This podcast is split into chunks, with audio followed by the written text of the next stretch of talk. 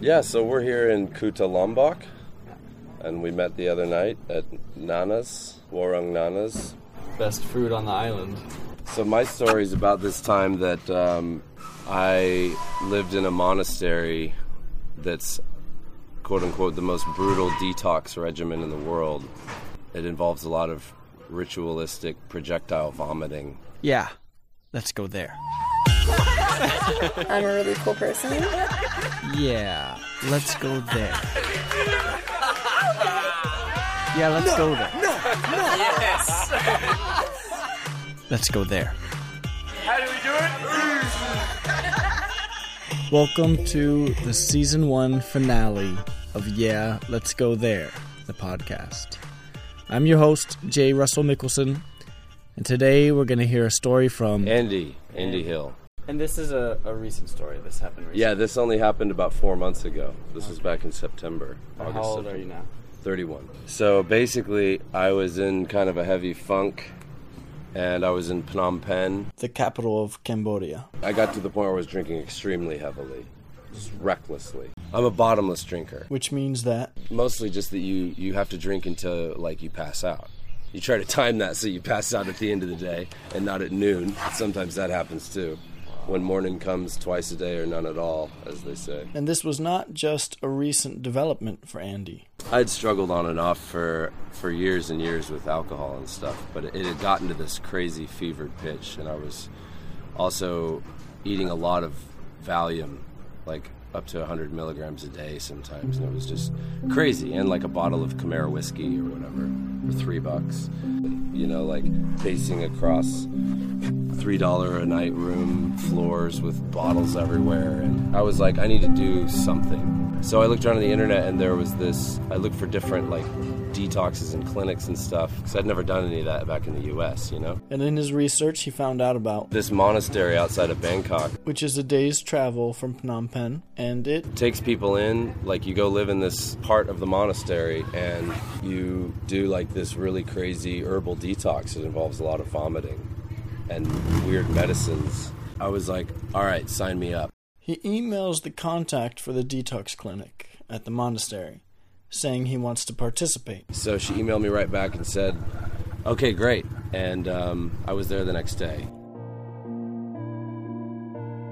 Andy's addiction was so great that even though he volunteered for treatment, the moment it dawned on him that This is going to be it. once he entered the monastery, So I was like, "Oh, this is the last time I'm going to be able to just drink warm bottles of Chang at a bus station in the morning." And I had grass on me, and I was smoking all the way up from the from the con- country highway that I got off at, all the walk up to the monastery. I'm like creeping behind trees and trying to get as stoned as I can. after putting the last ounce of drugs in his body, he does make it to their entrance. and I go in and I'm just ragged. And um, there was this nun there, this Thai nun, and she's like, "You're Andy?" I was like, "Yeah." She's like, "Sit." So I sat at this desk, and then this monk came in, this old monk in brown robes, and then this nun that could interpret was like, "Okay, what are you here to stop doing?" I was like, "I'm here to stop drinking." She's like, "Not other drugs?" "No, not not other drugs." She's like, "Crack, heroin, pills?" She's asking because you have to take a vow for each addiction you wish to rid yourself of. And they have it separated so that it's drugs or alcohol or whatever. You kind of take a vow for what your thing is. And Andy was willing to take this vow for alcohol, but not anything else. So he tells the nun, Well, sometimes I like to smoke grass, and sometimes I like to do acid and eat mushrooms because it can actually have like a a good effect, like a spiritual effect. Yeah. And she's explaining this to this monk, and I'm sitting there watching his response, and he just kind of like raises his eyebrows and nods and frowns and says, "Okay." Then as soon as they get your info, They take all your money and your passport and all your iPod and all that stuff. They block away in a room, and then you change into like these pajamas, basically, like just a red shirt and red, like one size fits all trousers. And then you go into this area after that. It's like a large courtyard, surrounded by their dorms.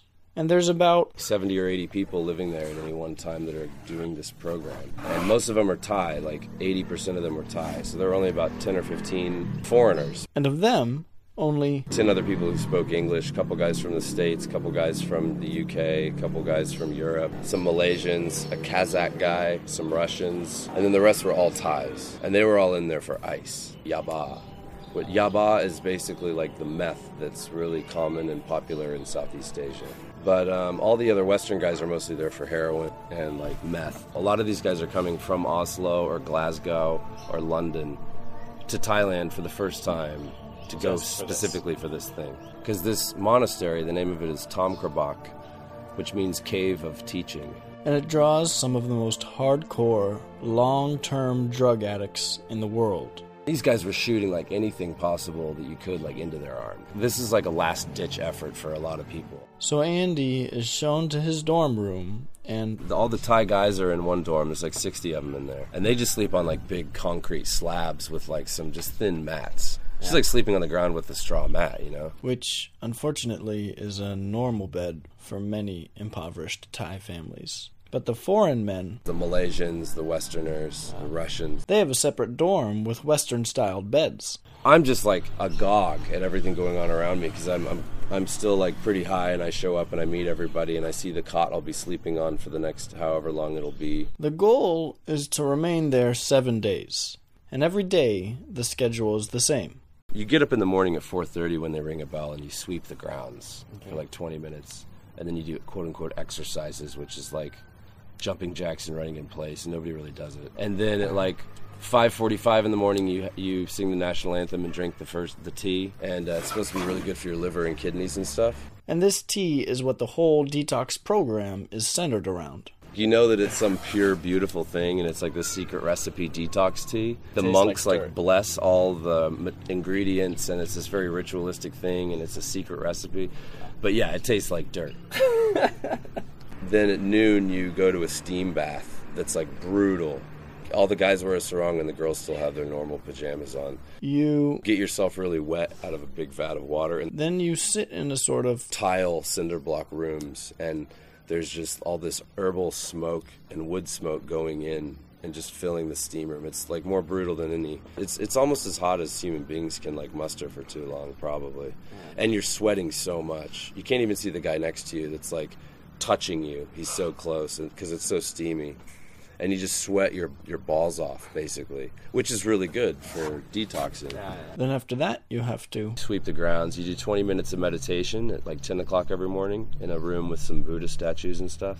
And then the rest of the day, you really just kind of, everybody just chills out. And then it's like night, and then lights out at like 8 or 9. But there's the one part we skipped the vomiting. It's part of the purge of being there. And you have to do it during your first five days. So every day at 3 o'clock, everyone at Tham Krabok who's been in for five days or fewer gathers in the courtyard. There's usually 20 or 30 people vomiting together at any one time. And you're all in this big line kneeling in front of this concrete trough that's covered with an iron gate. And all the other addicts come out as well to cheer you on. and they've got bongo drums out and little cymbals and flutes, and they have this vomit song. And so all these Thai guys are playing all this music, and they clap and sing this song while you're doing it, and it's really like jubilant and celebratory and, and like encouraging. And then everybody else is like dancing and clapping. Like there was this Russian guy there that would come up to me and was doing this like Russian dancing right in front of me. So they line you up in order of experience. The newcomers at the front of the line, veterans of vomiting towards the back. And if you show up late, too bad, you're last. And you do not want to be last. Because, well, we'll get to that.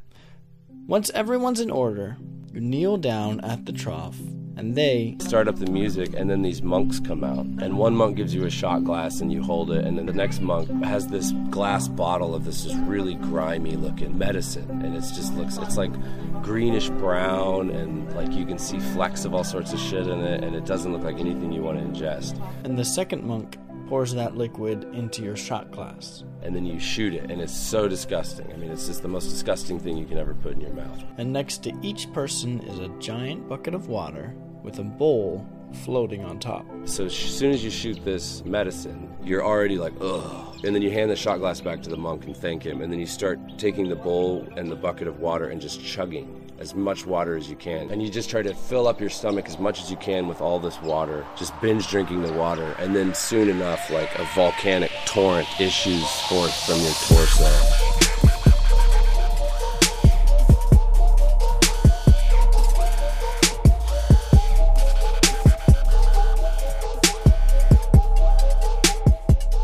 And the way you're situated, You're practically shoulder to shoulder with these people that are vomiting. and it's not just a little bit of vomit. You have to keep vomiting until your your the vomit is like clear, because then that means you've gotten all the medicine out. If it's still brown, then you'll feel sick throughout the day and probably vomit again. And the monks are passing out the medicine one person at a time. It's not done in unison. That means that if you're last in line, the people at the front of the line have been going at it for a while, and you're getting to watch it all. So there are A whole bunch of people vomiting many times together. and while that's going on, all the rest of the veteran patients who've passed their 5 days of vomiting course already are cheering and shouting, trying to encourage and support all the vomiters. I'd be there vomiting, and, and they'd be like, "Beautiful, beautiful, hell yeah, Andy!" This is done in part because It's pretty scary going into it. It's like going into a weird initiation ritual. Nobody 'Cause- likes vomiting. No, yeah, nobody. You'd be a weirdo if you were like okay about it. So, and some people, you know, some of like the like there was this British girl that was there, and she just really dreaded it. But if you do, if it, if it's done right, which most of the times I did it, it was done right. Then you feel quite elated afterwards. It's like a rush, and you feel like exhausted and really good. I remember one time just vomiting this just overwhelmingly huge, you know, purgative amount, and this guy's just like standing there. He's like, "You're gonna make me a happy man if you keep doing that, buddy." You may be wondering to yourself right now why would Andy or anyone travel from around the world to participate in this program above all others?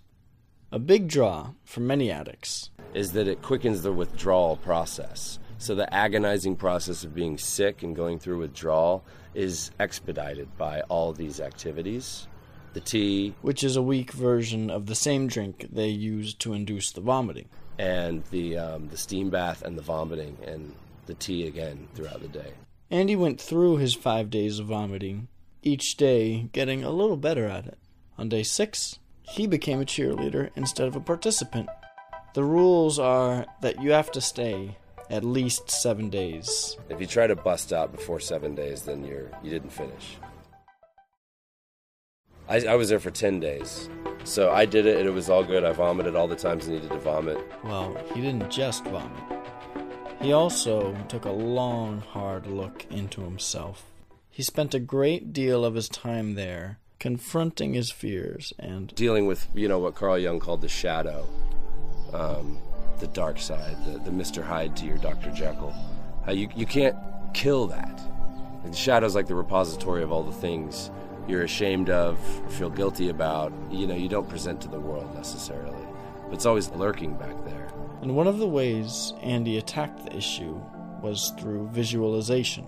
Every time I'm vomiting, I'm like visualizing the things within me that need to come out.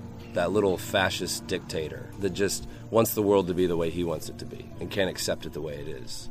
But through this program, Andy discovered There's no boogeyman out there, you realize? There's nothing to be scared of. There's no demons or devil out there. So Andy chose to leave on his 10th day. And choosing to leave is significant because once you leave, you can never come back. If, if you successfully finish it or you try to run away and, and something fucked up happens, you can never go back and do it again. You can go back and hang out at the monastery, which is this huge campus with amazing buildings and hang out with monks and stuff. But, they, they um, don't allow. you can't go back in the detox zone and do the program and vomit and live in the dorm and stuff. They don't want it to have, I think, the, the kind of revolving door and the easy in, easy out mindset of a lot of Western well, rehab. if it doesn't work, try it again later. Yeah. Uh-huh. I mean, there's no night nurses there. There's no sleeping pills. Once you're there, they tell you you get one second chance in life. And this is it. So, Andy's final day came, which meant it was time for him to take his vow. And With like the alcohol vow, you can choose to only take it for three years or up to five or ten years or life. So I chose to just take it for three years. Because for Andy, Three years is like a lifetime for me at this point. I've never gone more than six. I've never gone more than. Usually I was drunk every day. By the end of the day, you know. the vow is done in Thai, and foreigners repeat the words after a monk to the best of their abilities. And it roughly translates to I vow to like the Lord Buddha and the universe and the sky and the air and the earth that I will not drink any alcohol for three years. And then there's a there's a second ceremony you go through that's really really beautiful. It happens in an open air shrine just like this, except with statues of the Buddha and everything. And they give you a mantra. The mantra is written on a piece of rice paper. You're supposed to eat the rice paper within seven days. I didn't ask Andy to repeat his mantra for us, but he did explain It's just like this magical sound that you can use to repeat to yourself like any mantra. You know, like a, like words of power basically. So then came time for Andy to leave. And this in itself is a huge challenge for everyone in the program because, They have to arrive via Bangkok and leave via Bangkok. and many people fail this challenge miserably. For example, One guy from Scotland showed up. He had like a wife and kids back home and a job schedule to keep to. And he blew five days just like running around with two chicks in a tuk tuk, like buying crack and whatever yaba and ice and heroin and just blew five days like that. And he showed up at he shows up at the monastery just clutching his stuff like wide eyed, like, man, I really screwed that up. Holy shit. another Russian woman Andy got to know left before him, And you know, she's going right back to Bangkok where she knew like ten dealers in her cell phone. so now it was Andy's turn to face this challenge. First, You get all your stuff back. You get to put on your cool clothes, which are now all furry with mold. You know, because they've been packed in your backpack in a room in, in the jungle. but despite the mold, you're pleased because You have an identity again, your own cute little separate identity. You know, and all the cute ways that you communicate that. Your cool shoes and your, you get your iPod and all this stuff. Then he said his goodbyes and caught a bus into Bangkok, and he was downtown in a major city again. Yeah, it's weird, like walking into a 7 Eleven, like an air conditioned, bright, neon lit 7 Eleven. And, you know, it's just wall to wall, like booze and rum and Sang Som everywhere and stuff. And it's kind of weird to be back in, in the real world, you know. But for Andy, there was no temptation left. He explained it to me like this He'd just gone through hell and back, looked into the depths of his soul and returned. So then Battle against like drinking a beer, would be like abandoning all the trouble you already went through. So, in other words, I don't really, I don't deal with the desire to drink anymore.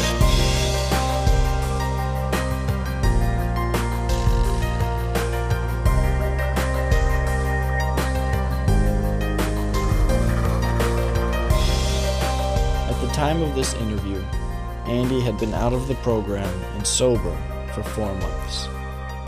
He told me, Now I have no problem. Like we go out every night and I'm hanging out at fucking Surfers Bar and stuff.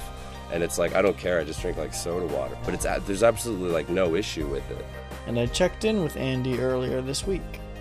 It's been eight months now, and he still hasn't sipped a drop.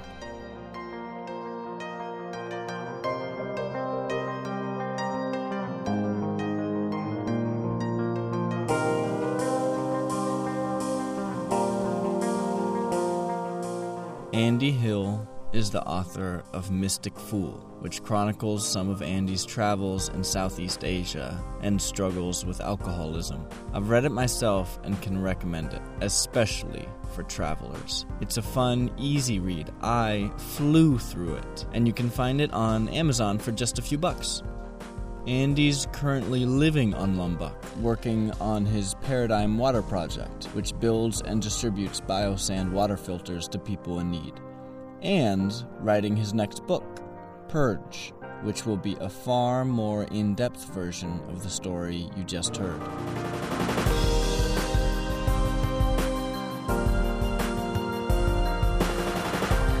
We played a lot of music in today's episode, and the song we heard most often was EO by Shelter One. By the same artist, we played a bit of their track titled Rivers.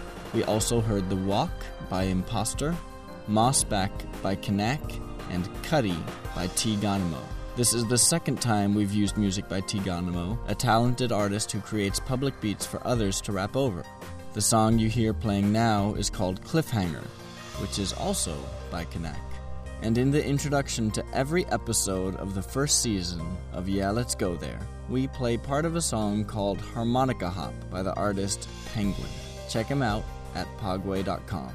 If you go to our website, yeahletsgothere.com, you'll find links to all the music played in today's episode, as well as a free download of every episode of the podcast.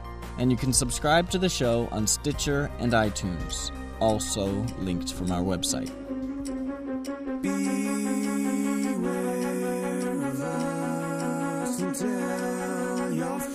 Yeah, Let's Go There is a one man operation. I'm your host, editor, interviewer, and producer. If you like what you hear, could you leave a review on iTunes or at least give a rating? All that takes is clicking on a star. It's not hard. Open iTunes on your computer or smartphone and rate the show now. And sign into Facebook and share a link to the website. In your post, you can tell your friends which is your favorite episode. This completes season one of Yeah, Let's Go There. Stories from the season were collected during a year of travel through East Asia. Tomorrow, I'll be boarding a plane for Iquitos, Peru, to begin another year of story collection, this time in South America. If you'd like to share your story or collaborate with or work on the show, anyone with sound editing and digital sound creation skills would be enormously welcome. Or you just want to talk to a traveler, email yeah, let's go there at gmail.com. You're heading back to the store. I'm J. Russell Nicholson. I'll see you next year for season two.